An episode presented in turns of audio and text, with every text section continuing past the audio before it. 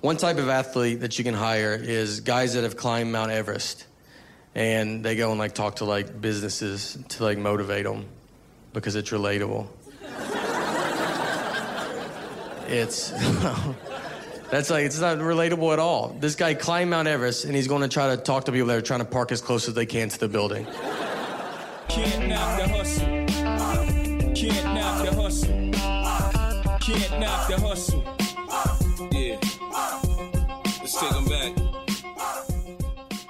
Hello, hello, and welcome back or welcome to season 14 of the Raise Your Game Show, a podcast dedicated to providing you with practical, actionable ideas, concepts, and strategies to help you improve your individual productivity and your team's organizational performance.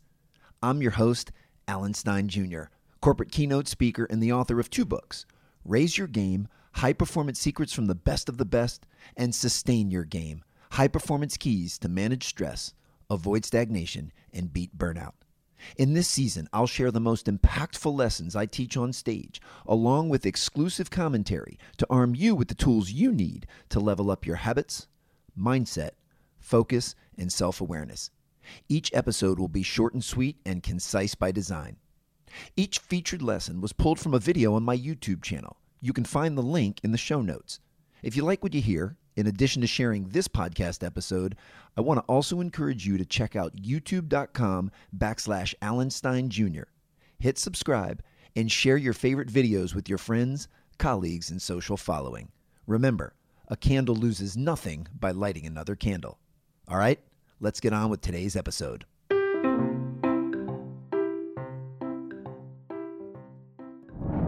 You know, for me, as I've gotten older, uh, I realize that happiness and success, um, they're not synonymous. They don't mean the same thing, but they're very directly correlated. And for me, a big portion of my definition of success is the happiness and fulfillment that I have. So, uh, what I would say, if you're really passionate about something, but you're not very good at it, it doesn't mean you need to give up on it. It might not be your prime vocation, but it could still be a hobby. It could still be something that you, you do during the unseen hours because you enjoy it so much. Now, if you're really talented at something, but you can't stand doing it, I just don't think that's sustainable. Uh, I think that's something that people call the grind, which, as you know, I'm opposed to, uh, which is I'm just doing this because I'm good at it, but boy, I don't enjoy it. And for me, that's just kind of a hollow way to go through life. I, I don't want to go through life doing things that I don't enjoy. Now, I am a realist. I'm not implying that every moment of every day of my life is not puppy dogs and ice cream. Um, but the vast majority of what I get an opportunity to do are things that fill my bucket and I love to do. And, and my goal is to design a life where I'm doing most of those things most of the time. And so I, I think when we look at those four quadrants, we should all be working feverishly to stay in that quadrant of what we love and what we're good at. And for some people, you can find a dream job where you work for someone else and you're in that sweet spot, and, and that's awesome. Other people, that's what leads them to being freelancers and entrepreneurs, is they want to have control over uh, being in their strength zone. So they just go out and start their own thing. And that's another path as well. Uh, but I firmly believe to be the best version of yourself and to live the happiest and most fulfilling life you can, you need to spend as much time in that quadrant uh, as possible. Uh, I was a decent player in Montgomery County, Maryland. You know, I wasn't an all state player. I certainly wasn't an all American. I was a, a, decent player, uh, played at a very small school down in North Carolina, Elon, but had a mediocre, and that would be generous, uh, career at Elon um, which I'm not diminishing that. Just the fact that I played college basketball does put me in kind of an upper tier, but was very mediocre uh, by college basketball standards. And yet you can see the wall behind me. I've had an opportunity to work with Kobe Bryant and LeBron James and Stephen Curry and Kevin Durant. So even though I was not an exceptional player by any stretch, I've had an opportunity to do what I love with people that are the absolute best of all time. Uh, so yeah, let's let's make sure that we're not limiting ourselves and limiting our future with what we can do based on where we are at the present. And and I love. Um, you bringing up the concept of role player because I do believe one of the most coveted skills in the world right now aside from leadership and good communication, is someone that is a great teammate.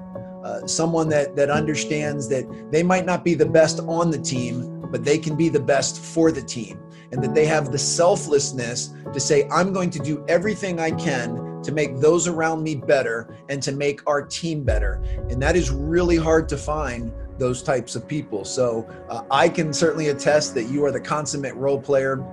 Uh, but I think anyone that has that mindset. Um, you're going to have a very, very bright future if you embrace it instead of trying to resist it.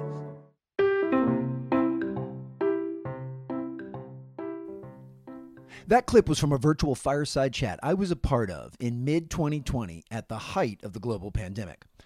The main premise of this clip stems from the best advice I've ever been given. When I was in middle school, a coach told me that my strength zone was found at the intersection of my talent and my passion. He told me that the key to high performance, the key to being super productive, and the key to true fulfillment was figuring out what you're naturally good at, discovering what you love to do, and finding where those two intersect. He then went on to say that you will get the most out of life if you learn to operate in your strength zone consistently. Hmm. Find stuff I'm good at, find stuff I enjoy doing, find where they overlap. That made so much sense to me. And honestly, I haven't deviated from that basic Venn diagram in almost four decades. Now, don't get your strength zone confused with your comfort zone. They're not the same thing. I am a huge advocate of pushing outside of my comfort zone and learning to be comfortable being uncomfortable. I fully acknowledge that growth is always on the other side of discomfort. But that's not what your strength zone is referencing. Your strength zone is simply harnessing the natural gifts and talents that you have and marrying them to the things you most enjoy doing. That combination is what will allow you to log the required hours, get in the required reps, and push through the required discomfort over the long term. After talking extensively about this concept of the strength zone, I then shifted gears and talked about the importance of being a good teammate. This is something I talk about all of the time with my own children and every single corporate client I speak for. My good friend Jay Bilas sums it up brilliantly when he says, Be the teammate you want to play with. That's kind of a twist on the golden rule. If you want teammates that work hard, have great attitudes, are selfless, are enthusiastic, and don't blame, complain, or make excuses, well, then you need to work hard, have a great attitude, be selfless, be enthusiastic, and refrain from blaming, complaining, and making excuses. You need to model the behavior you want to see in the teammates around you. Great teammates put the we before me, strive to make a maximum contribution to those around them, and they know, embrace, and star in their role no matter what that role is. Being a great teammate is 100% controllable, and in my opinion, is one of the most valued traits a person can have. Well, that's it for this episode. I hope it helped you raise your game. If you're interested in learning how I can deliver messages like this to your team or at your next event, please visit alansteinjr.com and hit the contact tab in the upper right corner. If you found this episode helpful, would you be open minded to supporting the show? Would you be kind enough to take 30 seconds and leave us a rating and review?